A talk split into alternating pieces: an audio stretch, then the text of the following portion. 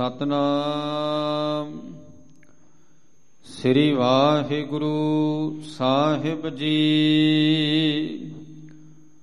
ਸੂਰਠ ਮਹੱਲਾ ਪੰਜਵਾ।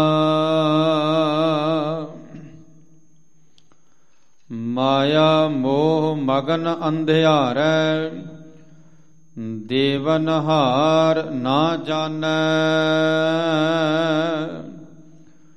ਜਿਉ ਪਿੰਡ ਸਾਜ ਜਿਨ ਰਚਿਆ, ਬਲ ਆਪਣੋ ਕਰ ਮਾਨੈ। ਮਾਇਆ ਮੋਹ ਮਗਨ ਅੰਧਿਆਰੈ, ਦੇਵਨ ਹਾਰ ਨਾ ਜਾਣੈ। ਜਿਉ ਪਿੰਡ ਸਾਜ ਜਿਨ ਰਚਿਆ ਬਲ ਆਪਣੋ ਕਰ ਮਾਨੈ। ਮਨ ਮੂੜੇ ਦੇਖ ਰਹਿਓ ਪ੍ਰਭ ਸੁਆਮੀ। ਜੋ ਕਿਛ ਕਰਹਿ ਸੋਈ ਸੋਈ ਜਾਣੈ। ਰਹਿ ਨਾ ਕਛੁਐ ਸ਼ਾਨੀ। ਰਹਾਉ ਜੀਵਾ ਸਵਾਦ ਲੋਭ ਮਦ ਮਾਤੋ, ਉਪਜੇ ਅਨਕ ਬਿਕਾਰਾ। ਬਹੁਤ ਜੋਨ ਭਰਮਤ ਦੁਖ ਪਾਇਆ, ਹਉ ਮੈਂ ਬੰਧਨ ਕੇ ਭਾਰਾ।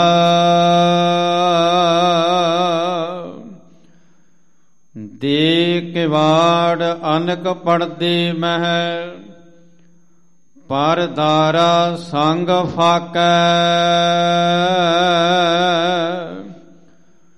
ਚਿਤਰ ਗੁਪਤ ਜਬ ਲੇਖਾ ਮੰਗੈ, ਤਬ ਕੌਣ ਪੜਦਾ ਤੇਰਾ ਢਾਕੈ। ਦੀਨ ਦਇਆਲ ਪੂਰਨ ਦੁਖ ਭੰਜਨ, ਤੁਮ ਬਿਨ ਓਟ ਨਾ ਕਾਈ। ਕਾਢ ਲੇਹੋ ਸੰਸਾਰ ਸਾਗਰ ਮਹਿ, ਨਾਨਕ ਪ੍ਰਭ ਸਰਣਾਈ। ਦੀਨ ਦਇਆਲ ਪੂਰਨ ਦੁਖ ਭੰਜਨ ਤੁਮ ਬਿਨ ਓਟ ਨਾ ਕਾਈ। ਕਾਢ ਲੇਹੋ ਸੰਸਾਰ ਸਾਗਰ ਮਹਿ ਨਾਨਕ ਪ੍ਰਭ ਸਰਣਾਈ। ਵਾਹਿਗੁਰੂ ਜੀ ਕਾ ਖਾਲਸਾ। ਵਾਹਿਗੁਰੂ ਜੀ ਕੀ ਫਤਿਹ। ਜੁਗ ਜੁਗ ਅਟਲ। ਲੋਕ ਪਰਲੋਕ ਦੇ ਰਾਖੇ। ਚਵਰ ਛਤਰ ਤਖਤ ਦੇ ਮਾਲਕ।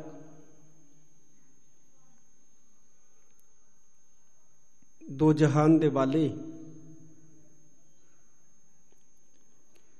ਨਿਮਾਣਿਆਂ ਦੇ ਮਾਣ, ਨਿਤਾਣਿਆਂ ਦੇ ਤਾਣ, ਨਿਉਟਿਆਂ ਦੇ ਓਟ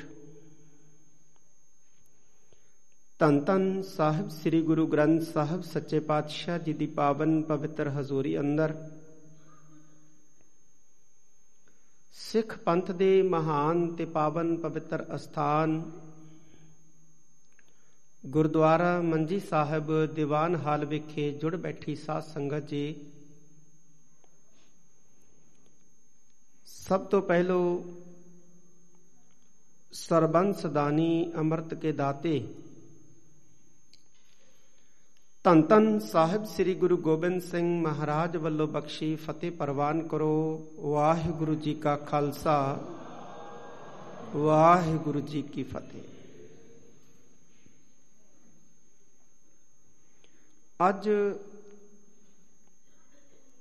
ਜਿੰਨੇ ਆਪਾਂ ਬੈਠੇ ਆ ਸਤਿਗੁਰਾਂ ਦੇ ਪਾਵਨ ਬੋਲ ਸੁਣਨ ਵਾਸਤੇ, ਬਹੁਤ ਵੱਡੇ ਭਾਗਾਂ ਵਾਲੇ ਆ। ਕਿ ਭਾਗਾਂ ਵਾਲਿਆਂ ਤੋਂ ਬਿਨਾ ਸਤ ਸੰਗਤ ਦੇ ਵਿੱਚ ਬੈਠਣ ਦਾ ਸੁਭਾਗ ਇਹ ਕਿਸੇ ਨੂੰ ਨਹੀਂ ਮਿਲਦਾ ਹੈ। ਵੱਡ ਭਾਗੀ ਹਰ ਸੰਗਤ ਪਾਵਾ ਹੈ ਭਾਗਹੀਨ ਭ੍ਰਮ ਝੋਟਾ ਖਾਵਾ ਹੈ ਮਹਾਰਾਜ ਕਹਿੰਦੇ, ਵੱਡੇ ਭਾਗਾਂ ਵਾਲੇ ਸਤ ਸੰਗਤ ਦੇ ਵਿੱਚ ਬੈਠਦੇ ਨੇ। ਜਿਹੜੇ ਭਾਗਹੀਨ ਹੁੰਦੇ ਨੇ, ਉਹ ਤਾਂ ਜਮਾ ਦੀਆਂ ਚੋਟਾਂ ਖਾਂਦੇ ਨੇ। ਬਿਨ ਭਾਗਾਂ ਸਤ ਸੰਗ ਨ ਲੱਭੈ, ਬਿਨ ਸੰਗਤ ਮੈਲ ਭਰੀਜੈ ਜੀ। ਬਿਨਾ ਭਾਗਾਂ ਤੋਂ ਕਿਸੇ ਨੂੰ ਸੰਗਤ ਨਹੀਂ ਲੱਭਦੀ ਤੇ ਸੰਗਤ ਤੋਂ ਬਿਨਾ ਮੈਲ ਨਹੀਂ ਉਤਰਦੀ। ਜੇ ਬਿਨਾ ਭਾਗਾਂ ਤੋਂ ਸਤ ਸੰਗਤ ਨਹੀਂ ਲੱਭਦੀ ਤੇ ਅਸੀਂ ਸੰਗਤ 'ਚ ਬੈਠੇ ਆਂ, ਸਾਨੂੰ ਸੰਗਤ ਲੱਭੀ ਹੈ ਤੇ ਇਹਦਾ ਮਤਲਬ ਅਸੀਂ ਭਾਗਾਂ ਵਾਲੇ ਆਂ। ਆਪਣੇ ਆਪ ਨੂੰ ਭਾਗਾਂ ਵਾਲੇ ਸਮਝਣਾ ਚਾਹੀਦਾ ਹੈ। ਇਹ ਸਮਝਣਾ ਚਾਹੀਦਾ ਵੀ ਗੁਰੂ ਦੀ ਸਾਡੇ ਤੇ ਕਿਰਪਾ ਹੈ ਕਿ ਅਸੀਂ ਅੱਜ ਬੈਠੇ ਆਂ ਸੰਗਤ ਦੇ ਵਿੱਚ। ਕੋਈ ਸ਼ੱਕ ਨਹੀਂ ਗੁਰੂ ਪਿਆਰਿਓ। ਗੁਰੂ ਕਿਰਪਾ ਕਰਦਾ ਹੈ ਤੇ ਮਨੁੱਖ ਗੁਰੂ ਦੇ ਦਵਾਰ ਆਉਂਦਾ ਚੱਲ ਕੇ। ਗੁਰੂ ਕਿਰਪਾ ਕਰਦਾ ਹੈ ਤੇ ਗੁਰੂ ਦੇ ਦਰਸ਼ਨ ਕਰਦਾ ਹੈ ਸਿੱਖ।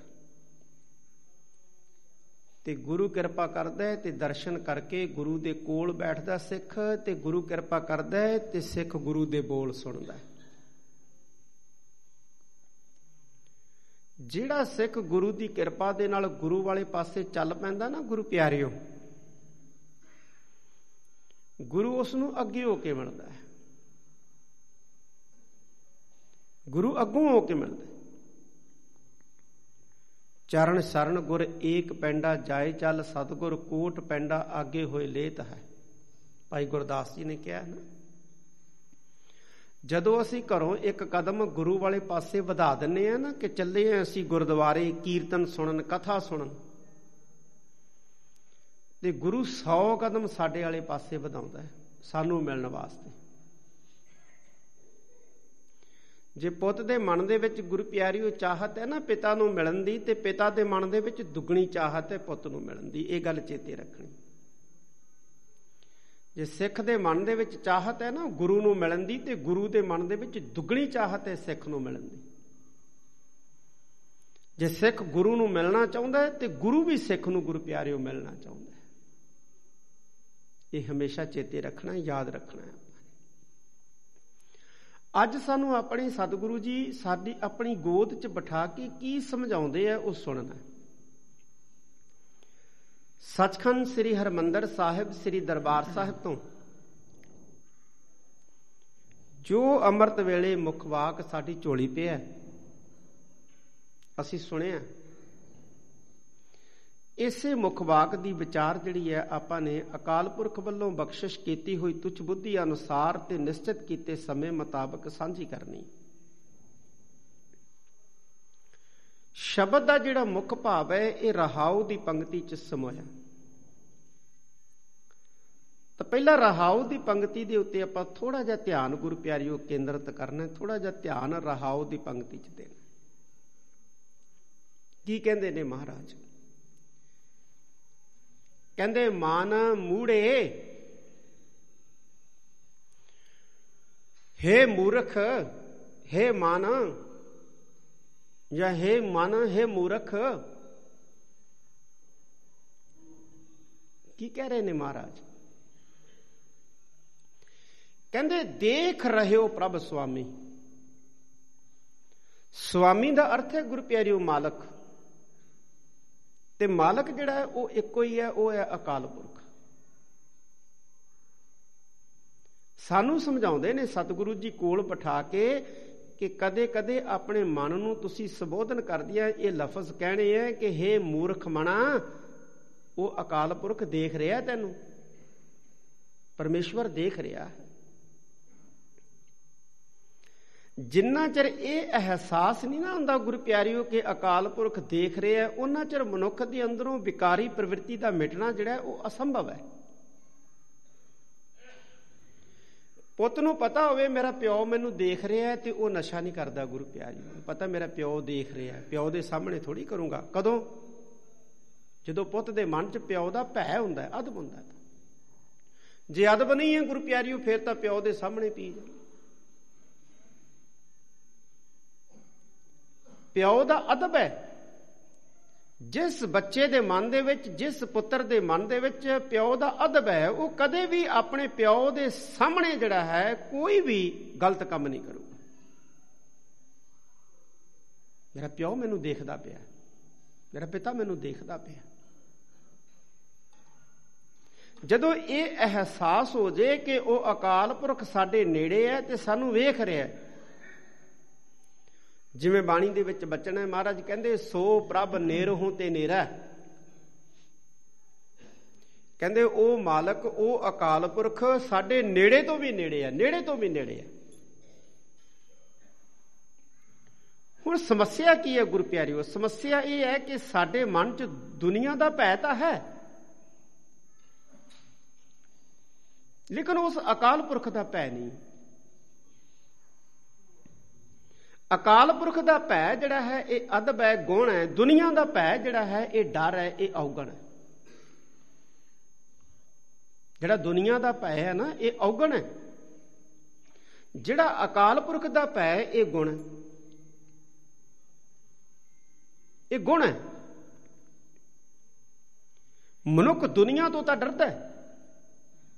ਮੈਨੂੰ ਮਾੜਾ ਕੰਮ ਕਰਦੇ ਨੂੰ ਕੋਈ ਬੰਦਾ ਨਾ ਵੇਖ ਲੇ, ਕੋਈ ਦੁਨੀਆ ਨਾ ਦੇਖ ਲੇ, ਕੋਈ ਸੰਸਾਰ ਦੇ ਵਿੱਚ ਨਾ ਦੇਖ ਲੇ। ਪਰ ਇਹ ਨਹੀਂ ਸਮਝਦਾ ਕਿ ਮੈਨੂੰ ਤਾਂ ਅਕਾਲ ਪੁਰਖ ਦੇਖ ਰਿਹਾ। ਪਰਮੇਸ਼ਵਰ ਦੇਖ ਰਿਹਾ। ਪਰਮੇਸ਼ਵਰ ਦਾ ਭੈ ਕੋਈ ਨਹੀਂ। ਸਮਝਦਾ ਹੈ ਕਿ ਕੌਣ ਦੇਖਦਾ ਹੈ? ਪਰਮੇਸ਼ਵਰ ਤਾਂ ਦੇਖਦਾ ਹੀ ਨਹੀਂ। ਜਦ ਕਿ ਪਰਮੇਸ਼ਵਰ ਹੀ ਦੇਖਦਾ ਹੈ।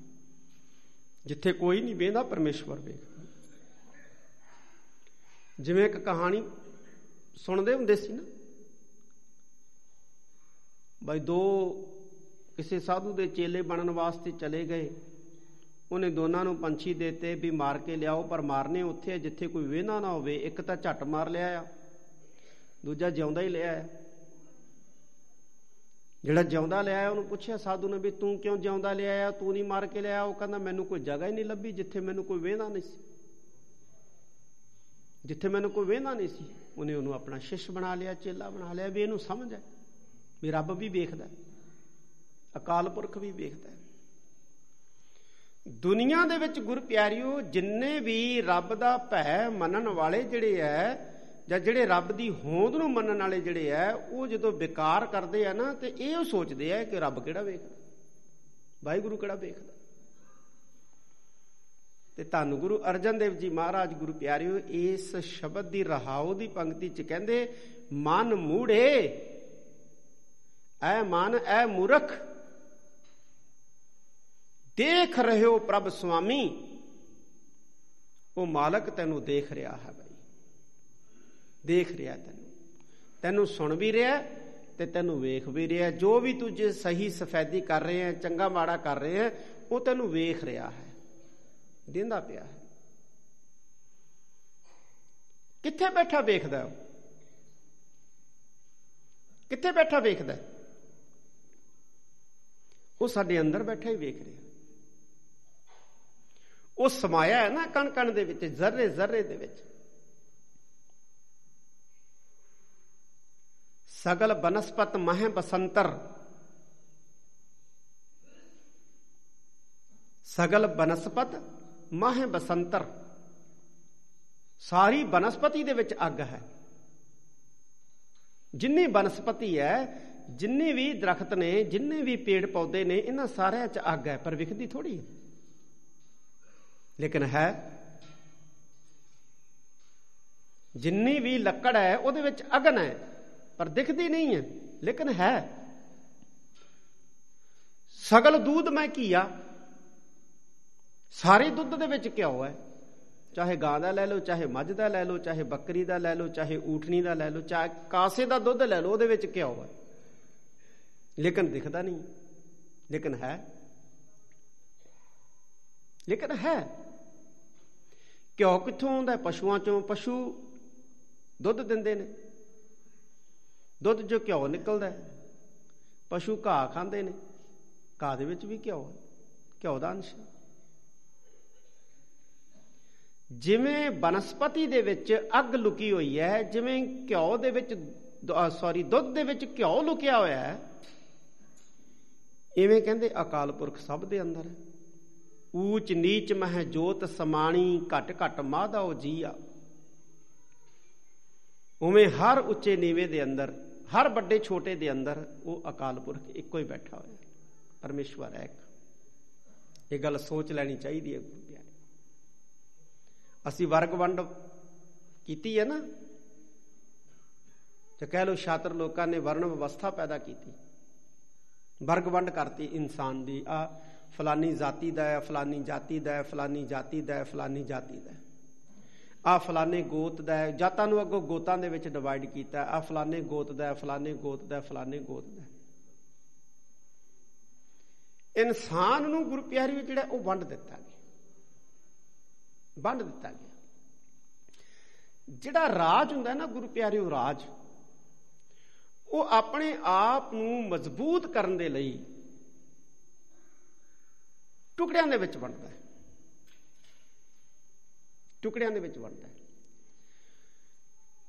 ਜਿਵੇਂ ਗੁਰੂ ਪਿਆਰਿਓ ਭਾਰਤ ਦੇਸ਼ ਹੀ ਹੈ।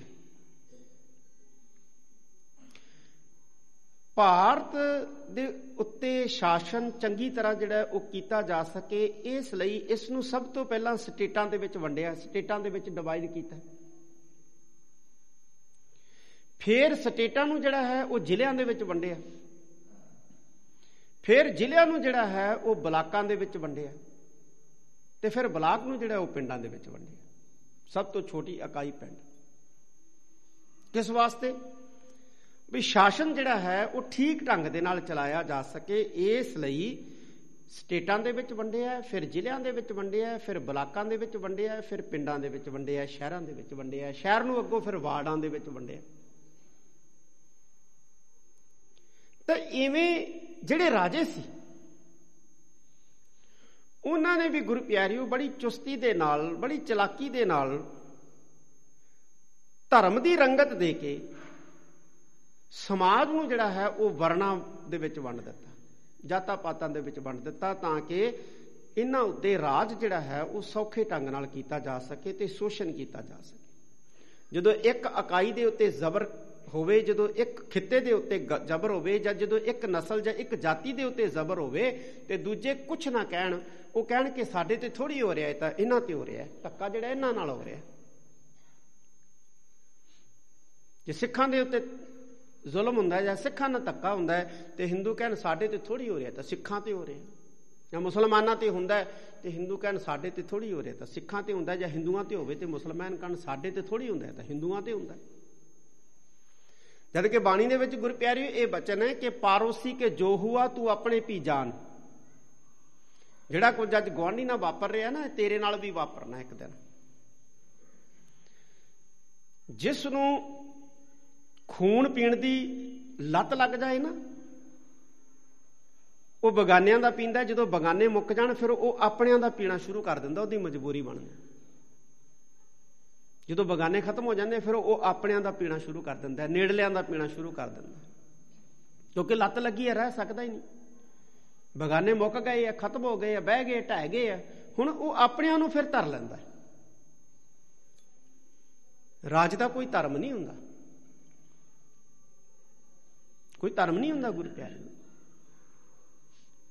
ਤਾਂ ਇਸ ਲਈ ਤਾਂ ਉਸ ਵਕਤ ਦੇ ਚਲਾਕ ਲੋਕਾਂ ਨੇ ਸਮਾਜ ਨੂੰ ਜਿਹੜਾ ਹੈ, ਉਹ ਟੁਕੜਿਆਂ ਦੇ ਵਿੱਚ ਵੰਡ ਦਿੱਤਾ। ਆ ਬ੍ਰਾਹਮਣ ਹੈ, ਆ ਖੱਤਰੀ ਹੈ, ਆ ਵੈਸ਼ ਹੈ, ਇਹ ਸ਼ੂਦਰ ਹੈ। ਫਿਰ ਆ ਫਲਾਨੀ ਕਿਸਮ ਦਾ ਬ੍ਰਾਹਮਣ ਹੈ ਫਲਾਨੀ ਕਿਸਮ ਦਾ ਬ੍ਰਾਹਮਣ ਹੈ ਫਲਾਨੀ ਕਿਸਮ ਦਾ ਬ੍ਰਾਹਮਣ ਹੈ। ਆ ਫਲਾਨੀ ਕਿਸਮ ਦਾ ਖੱਤਰੀ ਹੈ ਫਲਾਨੀ ਕਿਸਮ ਦਾ ਫਿਰ ਆ ਫਲਾਨੀ ਕਿਸਮ ਦਾ ਵੈਸ਼, ਫਲਾਨੀ ਕਿਸਮ ਦਾ ਵੈਸ਼, ਆ ਫਲਾਨੀ ਕਿਸਮ ਦਾ ਸ਼ੂਦਰ, ਆ ਫਲਾਨੀ ਕਿਸਮ ਦਾ ਸ਼ੂਦਰ। 5000 ਤੋਂ ਵੱਧ ਹਿੰਦੁਸਤਾਨ ਦੇ ਅੰਦਰ ਜਾਤਾਂ ਨੇ। 5000 ਤੋਂ ਵੱਧ ਜਿਹੜੀਆਂ ਬਣਾਈਆਂ ਹੋਈਆਂ ਨੇ ਛਾਤਰ ਲੋਕਾਂ ਨੇ। ਉਹ ਬਣਾ ਕੇ ਦਿੱਤੀਆਂ ਹੋਈਆਂ ਨੇ, ਜੇ ਕਹਿ ਲੋ ਕਿ ਗਲ 'ਚ ਪਾਈਆਂ ਹੋਈਆਂ ਨੇ ਲੋਕਾਂ ਦੇ ਲੋਕਾਂ ਦੇ ਗਲ 'ਚ ਲਮਕਾਈਆਂ ਹੋਈਆਂ ਨੇ। ਵੀ ਆ ਲਮਕਦੀਆਂ ਰੱਖਣੀਆਂ ਇਹ ਤੁਹਾਡੀ ਧੌਣ ਨੂੰ ਜਿਹੜਾ ਹੈ ਉੱਚਾ ਨਹੀਂ ਹੋਣ ਦੇਣਗੀਆਂ। ਤੇ ਅਸੀਂ ਤੁਹਾਨੂੰ ਕੁੱਟ ਸਕਾਂਗੇ। ਤੇ ਜਦ ਕਿ ਗੁਰੂ ਨਾਨਕ ਦਾ ਸਾਹਿਬ ਦਾ ਫਲਸਫਾ ਕਹਿੰਦਾ ਹੈ ਕਿ ਹਰ ਇੱਕ ਦੇ ਅੰਦਰ ਅਕਾਲ ਪੁਰਖ ਦੀ ਜੋਤ ਹੈ ਭਾਈ, ਇਸ ਕਰਕੇ ਕਿਸੇ ਨੂੰ ਵੱਡਾ ਛੋਟਾ ਨਹੀਂ ਕਿਹਾ ਜਾ ਸਕਦਾ। ਸਭ ਬਰਾਬਰ ਹੈ, ਸਭ ਸਮਸਰ ਨੇ। ਸਭ ਦੇ ਅੰਦਰ ਅਕਾਲ ਪੁਰਖ ਹੈ, ਸਭ ਦੇ ਵਿੱਚ ਪਰਮਾਤਮਾ ਹੈ। ਉਹ ਦੇਖ ਰਿਹਾ ਹੈ। ਬਸ ਤੁਹਾਨੂੰ ਸਮਝ ਨਹੀਂ ਹੈ। ਤਨ ਗੁਰੂ ਅਰਜਨ ਦੇਵ ਜੀ ਮਹਾਰਾਜ ਕਹਿੰਦੇ ਨੇ, ਮਨ ਮੂੜੇ ਦੇਖ ਰਹਿਓ ਪ੍ਰਭ ਸੁਆਮੀ ਉਹ ਅਕਾਲ ਪੁਰਖ ਦੇਖ ਰਿਹਾ। ਕੀ ਦੇਖ ਰਿਹਾ ਮਹਾਰਾਜ? ਪੁੱਛੀਏ ਮਹਾਰਾਜ ਨੂੰ, ਮਹਾਰਾਜ, ਕੀ ਵੇਖ ਰਿਹਾ? ਤੁਸੀਂ ਕਹਿੰਦੇ ਹੋ, ਦੇਖ ਰਿਹਾ, ਕੀ ਵੇਖ ਰਿਹਾ? ਦੂਜੀ ਪੰਕਤੀ 'ਚ ਕਹਿੰਦੇ, ਜੋ ਕਿਛ ਕਰਹ, ਜੋ ਕੁਝ ਤੁਸੀਂ ਕਰਦੇ ਪਏ ਹੋ, ਸੋਈ ਸੋਈ ਜਾਣੈ। ਕਹਿੰਦੇ ਉਹੀ ਉਹੀ ਉਹ ਜਾਣ ਰਿਹਾ। ਤੁਸੀਂ ਪੁੱਛਦੇ ਹੋ ਨਾ ਵੀ ਕੀ ਵੇਖ ਰਿਹਾ ਹੈ? ਮਹਾਰਾਜ ਦੂਜੀ ਪੰਕਤੀ 'ਚ ਕਹਿੰਦੇ, ਜੋ ਕਿਛ ਕਰਹ ਤੁਸੀਂ ਜੋ ਕਰ ਰਹੇ ਹੋ, ਜੋ ਕਰਦੇ ਪਏ ਹੋ, ਚੰਗਾ ਕਰਦੇ ਪਏ ਹੋ, ਮਾੜਾ ਕਰਦੇ ਪਏ ਹੋ, ਕਹਿੰਦੇ ਸੋਈ ਸੋਈ ਜਾਣੈ ਉਹੀ ਉਹੀ ਉਹ ਜਾਣ ਰਿਹਾ ਹੈ। ਰਹਿ ਨ ਕਛੂਐ ਛਾਨੀ। ਛਾਨੀ ਦਾ ਮਤਲਬ ਕੀ ਹੈ ਗੁਰ ਪਿਆਰਿਓ? ਛਾਨੀ ਦਾ ਮਤਲਬ ਹੈ ਲੁਕੀ, ਗੁੱਜੀ। ਰਹਿ ਨ ਕਛੂਐ ਛਾਨੀ, ਉਹਦੇ ਤੋਂ ਕੋਈ ਗੱਲ ਲੁਕੀ ਨਹੀਂ ਹੈ, ਕੋਈ ਗੱਲ ਗੁੱਜੀ ਨਹੀਂ ਹੈ ਬਈ। ਦੁਨੀਆ ਤੋਂ ਛੁਪਾ ਸਕਦੇ ਹੋ ਤੁਸੀਂ, ਅਕਾਲ ਪੁਰਖ ਤੋਂ ਨਹੀਂ ਛੁਪਾ ਸਕਦੇ। ਦੁਨੀਆ ਤੋਂ ਛੁਪਾ ਸਕਦੇ। ਕਿਸੇ ਨੇ ਵੇਖਿਆ ਨਹੀਂ, ਅਪਰਾਧ ਕਰਦੇ ਨੂੰ, ਬੰਦਾ ਮੁੱਕਰ ਜਾਂਦਾ। ਲਿਆਓ ਸਬੂਤ। ਬੜੀ ਮਾਣ ਦੇ ਨਾਲ, ਬੜੀ ਆਕੜ ਕੇ ਕਹਿੰਦਾ, ਮੈਂ ਪਾਪ ਕੀਤਾ ਲਿਆਓ ਸਬੂਤ। ਕਿਉਂਕਿ ਉਹਨੂੰ ਪਤਾ, ਮੈਨੂੰ ਤਾਂ ਕਿਸੇ ਨੇ ਵੇਖਿਆ ਨਹੀਂ ਸੀ। ਉਹ ਦੁਨੀਆ ਦੀ ਅਦਾਲਤ 'ਚ ਕਹਿ ਸਕਦਾ ਹੈ ਕਿ ਸਬੂਤ ਲਿਆਓ, ਕਿਉਂਕਿ ਉਹਨੂੰ ਪਤਾ ਹੈ ਦੁਨੀਆ ਦੀ ਅਦਾਲਤ ਜਿਹੜੀ ਹੈ, ਇਹ ਸਬੂਤਾਂ ਦੀਆਂ ਫੌੜੀਆਂ ਦੇ ਸਾਰੇ ਖੜੀ ਹੈ। ਇੱਥੇ ਇਨਸਾਫ ਸਬੂਤਾਂ ਦੀਆਂ ਫੌੜੀਆਂ ਦੇ ਸਾਰੇ ਖੜਾ ਹੈ।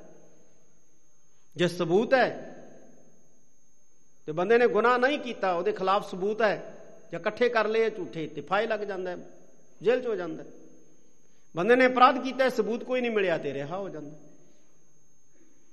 ਪਰ ਉਹ ਜਿਹੜੀ ਅਕਾਲ ਪੁਰਖ ਦੀ ਅਦਾਲਤ ਹੈ ਨਾ, ਉੱਥੇ ਨਹੀਂ ਇਹ ਸ਼ਬਦ ਬੋਲੇ ਜਾ ਸਕਦੇ ਕਿ ਕੀ ਸਬੂਤ ਹੈ।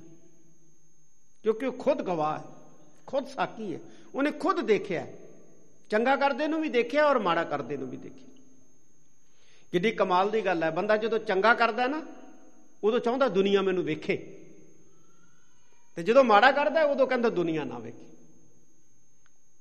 ਕਿੱਡੀ ਕਮਾਲ ਦੀ ਗੱਲ ਹੈ ਨਾ। ਜਦੋਂ ਤਾਂ ਵੰਡਣਾ ਦੇਣਾ ਕੁਛ, ਦਾਨ ਕਰਨਾ ਉਦੋਂ ਤਾਂ ਕਹਿੰਦਾ ਦੁਨੀਆ ਮੈਨੂੰ ਦੇਖੇ।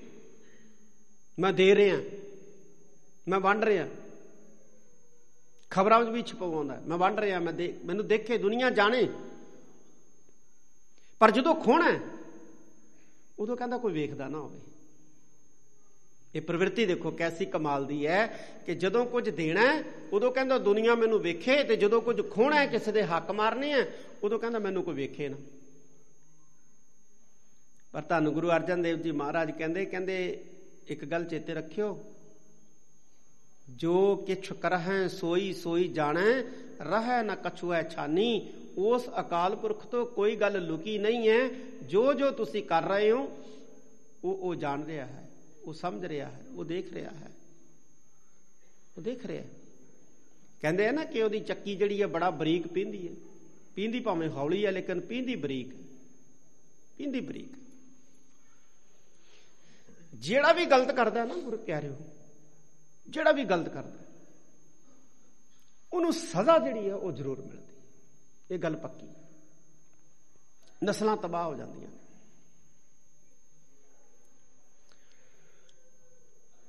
ਕਈ ਵਾਰੀ ਅਸੀਂ ਦੇਖਿਆ ਕਤਲੇਆਮ ਹੁੰਦੇ ਨੇ। 1947 ਦੇ ਵਿੱਚ ਕਤਲੇਆਮ ਹੋਇਆ। ਹਿੰਦੂਆਂ ਦਾ, ਸਿੱਖਾਂ ਦਾ, ਮੁਸਲਮਾਨਾਂ ਦਾ ਵੀ ਹੋਇਆ। ਜਿਨ੍ਹਾਂ ਨੇ ਕੀਤਾ, ਅੱਜ ਉਹਨਾਂ ਦੇ ਖਾਨਦਾਨ ਲੱਭਦੇ ਨਹੀਂ। ਦਿਸਦੇ ਨਹੀਂ ਆ ਗੁਰੂ ਪਿਆਰੇ। ਕੱਖਾਂ ਵਾਂਗੂ ਰੁਲ ਗਏ ਉਹ, ਜਿਨ੍ਹਾਂ ਨੇ ਵੀ ਕੀਤਾ। ਜਿਨ੍ਹਾਂ ਭੀੜਾਂ ਨੇ ਜਿਨ੍ਹਾਂ ਬੁਰਛਾ ਗਰਦਾ ਨੇ, ਕਤਲੇਆਮ ਕੀਤਾ ਨਾ, ਉਹ ਕੱਖਾਂ ਵਾਂਗੂ ਰੁਲ ਗਏ। 84 ਦੀ ਨਸਲ ਕੁਸ਼ੀ ਹੋਈ। ਜਿਨ੍ਹਾਂ ਬੁਰਛਾ ਗਰਦਾ ਨੇ, ਪਰਿਵਾਰਾਂ ਦੇ ਪਰਿਵਾਰ ਕਤਲ ਕੀਤੇ, ਤੇਲ ਪਾ ਕੇ ਸਾੜੇ, ਘਰ ਦਾ ਸਮਾਨ ਲੁੱਟ ਕੇ ਲੈ ਗਏ, ਟੈਲੀਵਿਜ਼ਨ, ਫਰਿੱਜਾਂ ਤੱਕ ਲੈ ਗਏ, ਗਹਿਣੇ ਤੱਕ ਲੈ ਗਏ। ਉਹ ਖਾਨਦਾਨ ਆਬਾਦ ਨਹੀਂ ਹੋਏ। ਖਤਮ ਹੋ ਗਏ। ਪਰਮਾਤਮਾ ਅਕਾਲ ਪੁਰਖ ਪਰਮੇਸ਼ਵਰ ਜਿਹੜਾ ਨਾ ਗੁਰੂ ਦੁਨੀਆ ਦੀਆਂ ਅਦਾਲਤਾਂ ਚੋਂ ਬਚ ਜਾਂਦਾ ਬੰਦਾ। ਝੂਠ ਸੱਚ ਬੋਲ ਕੇ ਸਰਕਾਰਾਂ ਦੀ ਸਹਾਇਤਾ ਸੂਤਾ ਨਾ ਲੇਕਿਨ ਅਕਾਲ ਪੁਰਖ ਦੀ ਅਦਾਲਤ ਚੋਂ ਕੋਈ ਨਹੀਂ ਬਚਦਾ ਗੁਰੂ ਪਰਮੇਸ਼ਵਰ ਦੀ ਅਦਾਲਤ ਚੋਂ ਕੋਈ ਨਹੀਂ ਬਚਦਾ ਹੈ।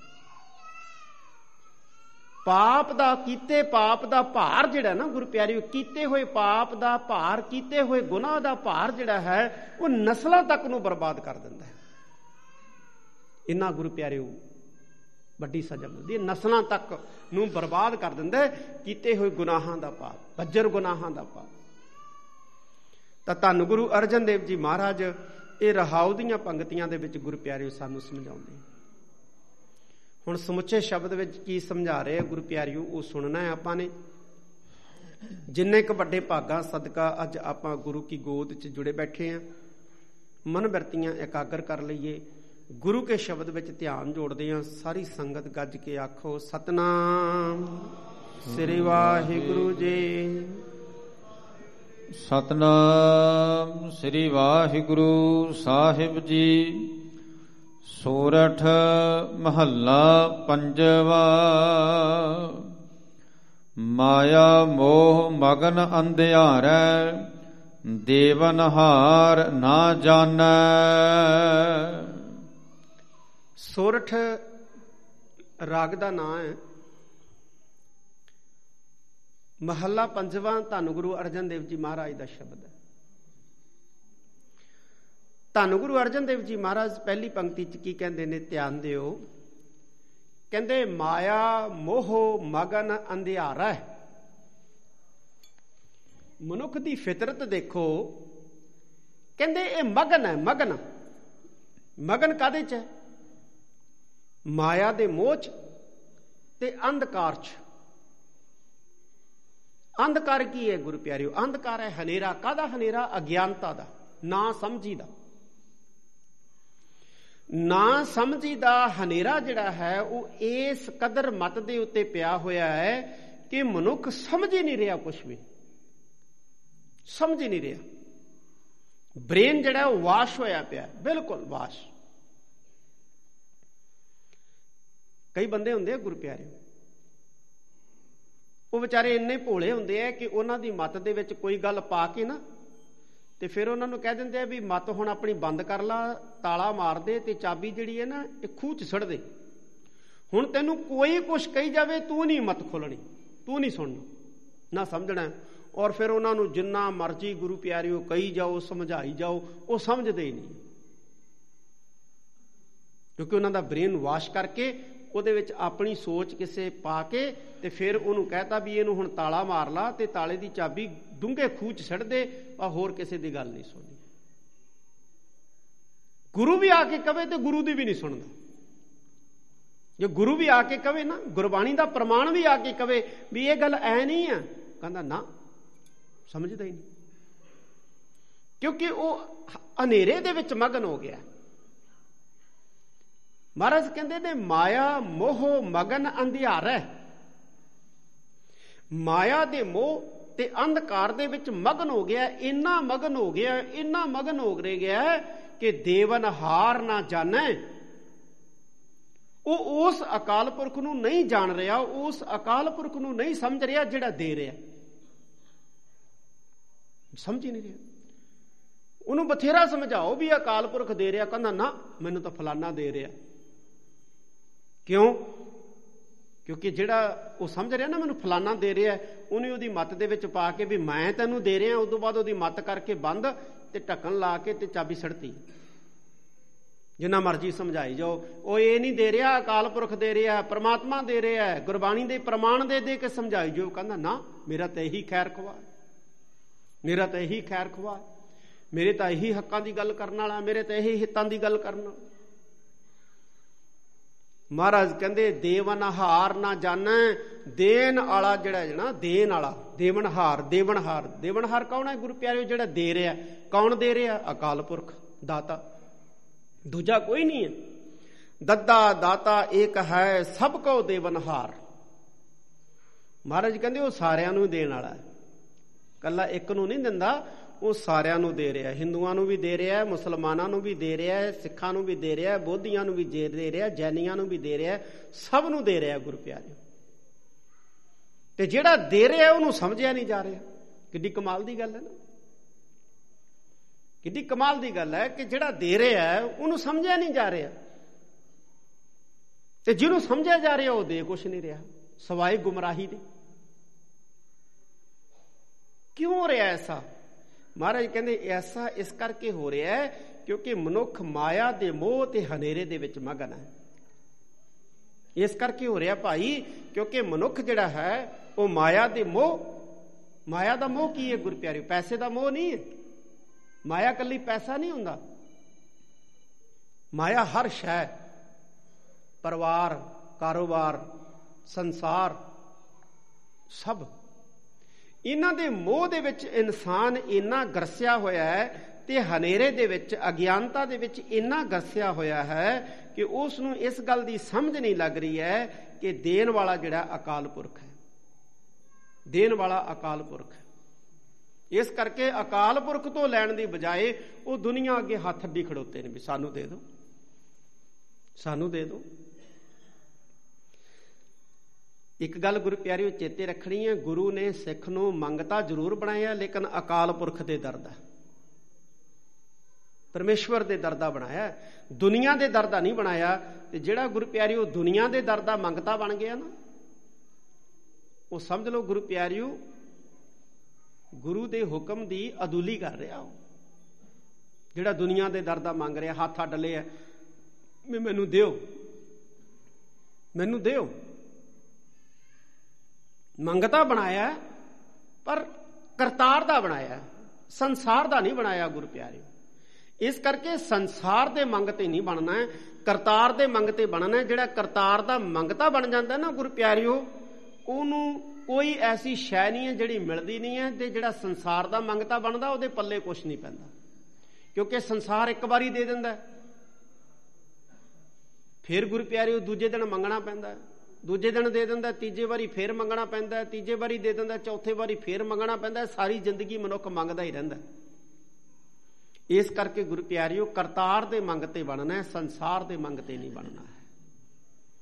ਪਾਤਸ਼ਾਹ ਜੀ ਕਹਿੰਦੇ ਨੇ, ਕਹਿੰਦੇ, ਭਾਈ ਪੁਰਖੋ, ਦੇਣ ਵਾਲੇ ਅਕਾਲ ਪੁਰਖ ਨੂੰ ਸਮਝਿਆ ਨਹੀਂ ਜਾ ਰਿਹਾ। ਇਹ ਪਹਿਲੀ ਪੰਕਤੀ ਚ ਮਹਾਰਾਜ ਕਹਿੰਦੇ ਨੇ, ਅੱਗੇ ਦੱਸਦੇ ਨੇ, ਜੀਓ ਪਿੰਡ ਸਾਜ ਜਿਨ ਰਚਿਆ ਬਲ ਆਪਣੋ ਕਰ ਮਾਨੈ। ਸਤਿਗੁਰੂ ਜੀ ਕਹਿੰਦੇ, ਦੇਖੋ ਫਿਤਰਤ। ਮਨੁੱਖ ਦੀ ਫਿਤਰਤ ਦੇਖੋ, ਸੁਭਾਅ ਦੇਖੋ ਮਨੁੱਖ ਦਾ। ਕਹਿੰਦੇ, ਜੀਓ ਜੀਓ ਦਾ ਅਰਥ ਹੈ ਤੇ ਜਿੰਦ। ਜੀਓ ਸਤਕਾਰਵਾਚੀ ਵੀ ਹੈ ਗੁਰੂ ਪਿਆਰਿਓ ਹਰ ਜੀਓ ਗੁਫਾ, ਉਥੇ ਜੀਓ ਦਾ ਅਰਥ ਹੈ ਜੀਓ, ਜੀਵ। ਇੱਥੇ ਜੀਓ ਦਾ ਅਰਥ ਹੈ ਜਿੰਦ। ਕਹਿੰਦੇ ਜੀਓ ਪਿੰਡ ਸਾਜ ਜਿਨ ਰਚਿਆ। ਪਿੰਡ ਦਾ ਅਰਥ ਕੀ ਹੈ? ਪਿੰਡ ਦਾ ਅਰਥ ਹੈ ਸਰੀਰ। ਜਿਵੇਂ ਮਹਾਰਾਜ ਨੇ ਬਾਣੀ ਚ ਕਹਿੰਦਾ ਜੀਓ ਪਿੰਡ ਜਿਨ ਸਾਜਿਆ, ਦਿੱਤਾ ਪਹਿਨਣ ਖਾਣ, ਉਵੇਂ ਇੱਥੇ ਸਤਿਗੁਰੂ ਜੀ ਕਹਿੰਦੇ ਜੀਓ ਪਿੰਡ ਸਾਜ ਜਿਨ ਰਚਿਆ। ਹੁਣ ਕਹਿੰਦੇ ਅਕਾਲ ਪੁਰਖ ਨੇ ਇਹ ਪਿੰਡ ਰਚਿਆ, ਸਰੀਰ ਰਚਿਆ। ਅਕਾਲ ਪੁਰਖ ਨੇ ਅੰਦਰ ਜਿੰਦ ਪਾਈ ਹੈ। ਪਰ ਮਨੁੱਖ ਕੀ ਕਹਿੰਦਾ ਹੈ? ਮਨੁੱਖ ਕਹਿੰਦੇ, ਬਲ ਆਪਣੋ ਕਰ ਮਾਨੈ। ਮਨੁੱਖ ਕਹਿੰਦੇ, ਮੈਂ ਤਕੜਾ ਮੇਰਾ ਬਲ ਹੈ, ਮੇਰੀ ਤਾਕਤ ਹੈ। ਕਿੱਡੀ ਕਮਾਲ ਦੀ ਗੱਲ ਤੇਰੀ ਤਾਕਤ ਕਾਦੀ ਹੈ ਬਈ? ਇਹ ਜਿੰਦ ਵੀ ਅਕਾਲ ਪੁਰਖ ਦੀ ਹੈ ਸਰੀਰ ਵੀ ਅਕਾਲ ਪੁਰਖ ਤੇ ਤੇਰਾ ਕੀ ਹੈ ਵਿੱਚ? ਤੇਰਾ ਕੀ ਹੈ? ਕੁਝ ਵੀ ਨਹੀਂ। ਸਾਡੀ ਤਾਂ ਸਿਰਫ ਈਗੋ ਹੈ ਗੁਰੂ ਪਿਆਰਿਓ, ਮੈਂ ਹਾਂ, ਸਾਡੀ ਤਾਂ ਹੋਰ ਕੁਝ ਵੀ ਨਹੀਂ ਹੈ। ਜੇ ਸਾਡਾ ਸਰੀਰ ਹੋਵੇ, ਅਸੀਂ ਇਹਨੂੰ ਬਿਮਾਰ ਹੋਣ ਦਈਏ। ਅਸੀਂ ਇਹਨੂੰ ਬੁੱਢਾ ਹੋਣ ਦਈਏ। ਅਸੀਂ ਇਹਦੇ ਤੇ ਝੁਰੜੀਆਂ ਪੈਣ ਦਈਏ। ਪਰ ਪੈਂਦੀਆਂ ਨੇ ਨਾ ਗੁਰੂ ਪਿਆਰਿਓ। ਜਿੰਨਾ ਮਰਜ਼ੀ ਕੋਈ ਕਾਸਮੈਟਿਕ ਵਰਤ ਲੇ, ਲੇਕਿਨ ਇੱਕ ਨਾ ਇੱਕ ਦਿਨ, ਇੱਕ ਨਾ ਇੱਕ ਦਿਨ ਉਮਰ ਦੇ ਹਿਸਾਬ ਦੇ ਨਾਲ ਝੁਰੜੀਆਂ ਪੈ ਹੀ ਜਾਂਦੀਆਂ ਗੁਰੂ ਪਿਆਰੇ।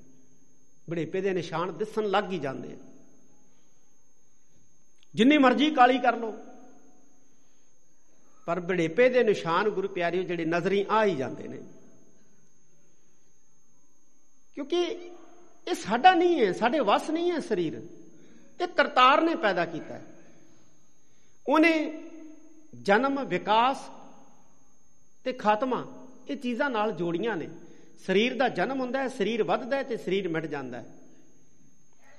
ਇਵੇਂ ਗੁਰੂ ਪਿਆਰਿਓ, ਜਿੰਦ ਹੈ, ਵਿੱਚ ਆਤਮਾ ਹੈ, ਜਿਹਨੂੰ ਜੀਵਾਤਮਾ ਵੀ ਕਹਿ ਦਿੰਨੇ ਆ, ਉਹ ਵੀ ਅਕਾਲ ਪੁਰਖ ਨੇ ਪਾਈ ਹੈ।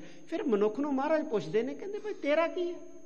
ਲੇਕਿਨ ਮਨੁੱਖ ਕਹਿੰਦਾ, ਮੈਂ ਹੀ ਤਾਕਤਵਰ ਹਾਂ। ਮੇਰੇ ਕੋਲੇ ਪੈਸਾ ਹੈ, ਮੇਰੇ ਕੋਲੇ ਰਾਜ ਹੈ, ਮੇਰੇ ਕੋਲੇ ਧਨ ਦੌਲਤ ਹੈ, ਮੇਰੇ ਕੋਲੇ ਕਾਰੋਬਾਰ ਹੈ, ਮੇਰੇ ਕੋਲੇ ਪਰਿਵਾਰ ਹੈ, ਮੇਰੇ ਪੁੱਤਰ ਹੈ, ਮੇਰੀਆਂ ਧੀਆਂ ਨੇ।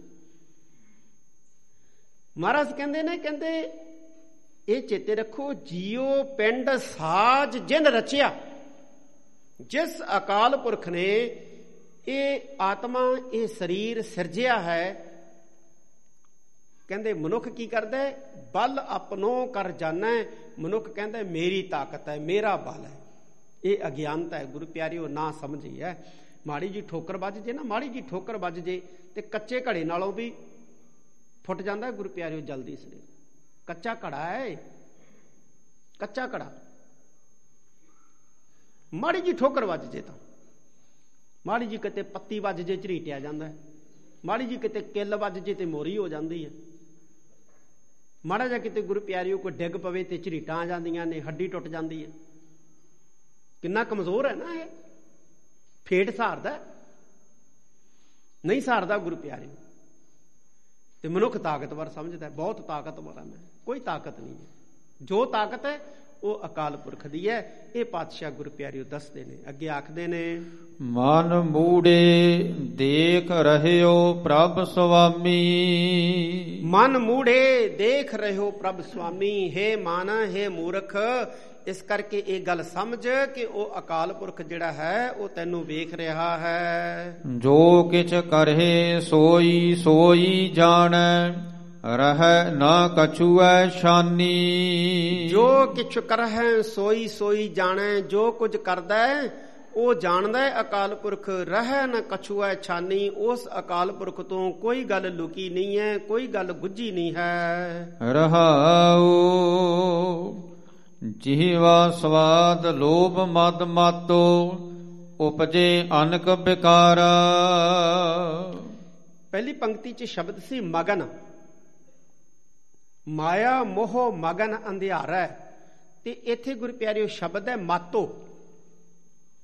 ਹੁਣ ਮਗਨ ਦਾ ਅਰਥ ਹੈ ਮਗਨ ਹੋਇਆ, ਮਸਤ ਹੋਇਆ। ਤੇ ਮਾਤੋ ਦਾ ਅਰਥ ਹੈ ਮੱਤਿਆ ਹੋਇਆ, ਮਸਤ ਹੋਇਆ। ਦੋਨਾਂ ਦਾ ਅਰਥ ਸੇਮ ਹੈ ਗੁਰੂ ਪਿਆਰਿਓ ਧੰਨ ਗੁਰੂ ਅਰਜਨ ਦੇਵ ਜੀ ਮਹਾਰਾਜ ਕਹਿੰਦੇ, ਜਿਹਵਾ ਸਵਾਦ, ਜੀਵ ਦਾ ਸਵਾਦ ਤੇ ਲੋਭ। ਜਿਹੜਾ ਜੀਵ ਦਾ ਸਵਾਦ ਹੁੰਦਾ ਨਾ ਗੁਰ ਪਿਆਰਿਓ, ਇਹਨੂੰ ਲੱਭ ਕਿਹਾ ਬਾਣੀ 'ਚ, ਲੱਭ। ਲੱਭ ਦਾ ਮਤਲਬ ਕੀ ਹੁੰਦਾ? ਲੱਭ ਦਾ ਮਤਲਬ ਹੁੰਦਾ ਜੀਵ ਦਾ ਸਵਾਦ ਤੇ ਲੋਭ ਲੋਭ ਕਿਸੇ ਵੀ ਚੀਜ਼ ਦਾ ਹੋ ਸਕਦਾ। ਲੋਭ ਪੈਸੇ ਦਾ ਵੀ ਹੋ ਸਕਦਾ ਹੈ, ਲੋਭ ਤਾਕਤ ਦਾ ਵੀ ਹੋ ਸਕਦਾ ਹੈ, ਲੋਭ ਜ਼ਮੀਨ ਦਾ ਵੀ ਹੋ ਸਕਦਾ ਹੈ, ਲੋਭ ਕਾਸੇ ਦਾ ਵੀ ਹੋ ਸਕਦਾ ਹੈ, ਸੋਨੇ ਦਾ, ਚਾਂਦੀ ਦਾ, ਹੀਰਿਆਂ, ਮੋਤੀਆਂ ਦਾ, ਕਾਸੇ ਦਾ ਲੋਭ ਹੋ ਸਕਦਾ ਹੈ, ਅਹੁਦਿਆਂ ਦਾ। ਧੰਨ ਗੁਰੂ ਅਰਜਨ ਦੇਵ ਜੀ ਮਹਾਰਾਜ ਕਹਿੰਦੇ ਨੇ, ਕਹਿੰਦੇ ਜਿਹਵਾ ਸਵਾਦ ਲੋਭ ਮਦ ਮਾਤੋ, ਮਦ ਦਾ ਅਰਥ ਹੁੰਦਾ ਨਸ਼ਾ। ਕਹਿੰਦੇ ਜੀਵ ਦੇ ਸਵਾਦ ਤੇ ਲੋਭ ਦੇ ਨਸ਼ੇ ਦੇ ਵਿੱਚ ਇਹ ਮਸਤਿਆ ਹੋਇਆ ਜੀਵ ਹੈ, ਮਸਤਿਆ ਹੋਇਆ ਜੀਵ। ਮਗਨ ਹੋਇਆ ਜੀਵ ਹੈ।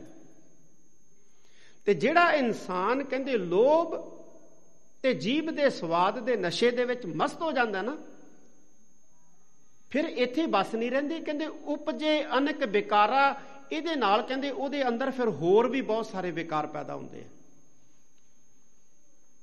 ਮਾਰੇ ਕਹਿੰਦੇ, ਲੋਭ ਤੇ ਲੱਭ ਇਹ ਦੋ ਚੀਜ਼ਾਂ ਨੇ, ਐਸੀਆਂ ਤਕੜੀਆਂ ਨੇ, ਕਹਿੰਦੇ ਜਦੋਂ ਇਹਨਾਂ 'ਚ ਜੀਵ ਫਸ ਜਾਂਦਾ ਨਾ, ਫਿਰ ਹੋਰ ਵਿਕਾਰ ਵੀ ਨਾਲ ਆ ਜਾਂਦੇ ਆ। ਇਸੇ ਕਰਕੇ ਸਤਿਗੁਰਾਂ ਨੇ ਕਿਹਾ, ਲੋਭੀ ਕਾ ਵੇ ਸਾਹ ਨਾ ਕੀਚੈ, ਜਾ ਕਾ ਪਾਰ ਵਸਾਏ, ਅੰਤ ਕਾਲ ਤਿੱਥੈ ਤੂੰ ਹੈ, ਜਿੱਥੈ ਹੱਥ ਨਾ ਪਾਏ। ਲੋਭੀ ਦਾ ਕਦੇ ਵਸਾ ਨਾ ਕਰੋ, ਜੇ ਵਸਾ ਕਰ ਲਿਆ, ਆਖਰੀ ਜਗ੍ਹਾ ਐਸੀ ਜਗ੍ਹਾ ਲਿਜਾ ਕੇ ਸੁੱਟੂਗਾ ਜਿੱਥੇ ਬਚਣ ਵਾਸਤੇ ਹੱਥ ਪਾਉਣ ਨੂੰ ਜਗ੍ਹਾ ਨਹੀਂ ਹੋਣੀ। ਤੇ ਇੱਥੇ ਸਤਿਗੁਰੂ ਜੀ ਕਹਿੰਦੇ ਨੇ ਕਹਿੰਦੇ ਲੋਭ ਤੇ ਖਾਣ ਪੀਣ ਦਾ ਸਵਾਦ ਇੰਨਾ ਮਸਤ ਹੋ ਜਾਂਦਾ ਜੀਵ ਇਹਦੇ ਵਿੱਚ ਇੰਨਾ ਮਸਤ ਹੋ ਜਾਂਦਾ ਕਿ ਇਹਦੇ ਨਾਲ ਹੋਰ ਵਿਕਾਰ ਵੀ ਜਿਹੜੇ ਆ ਅੰਦਰ ਆ ਜਾਂਦੇ ਨੇ ਹੋਰ ਵਿਕਾਰ ਵੀ ਜਿਹੜੇ ਨੇ ਉਹ ਪੈਦਾ ਹੋ ਜਾਂਦੇ ਨੇ। ਬਹੁਤ ਜੋਨ ਭਰਮਤ ਦੁਖ ਪਾਇਆ ਹਉ ਮੈਂ ਬੰਧਨ ਕੇ ਭਾਰਾ। ਇੱਕ ਕਹਿੰਦੇ ਹੋਰ ਚੀਜ਼ ਜਿਹੜੀ ਇਨਸਾਨ ਦੇ ਗਲ ਪਈ ਹੈ, ਉਹ ਕੀ ਹੈ? ਕਹਿੰਦੇ, ਹਉਮੈ ਬੰਧਨ ਕੇ ਭਾਰਾ। ਇੱਥੇ ਬੰਧਨ ਦਾ ਅਰਥ ਹੈ, ਗੁਰੂ ਪਿਆਰਿਓ, ਸੰਗਲ, ਬੰਨਣ। ਬੰਨਣ ਕਹਿ ਦਿੰਨੇ ਆਪਾਂ, ਬੰਨਣ। ਰੱਸਾ ਹੋ ਗਿਆ, ਸੰਗਲ ਹੋ ਗਏ, ਜਿਹਦੇ ਨਾਲ ਬੰਨਿਆ ਜਾਂਦਾ ਕੋਈ ਪਸ਼ੂ। ਕਹਿੰਦੇ, ਹਉਮੈ ਬੰਧਨ ਕੇ ਭਾਰਾ।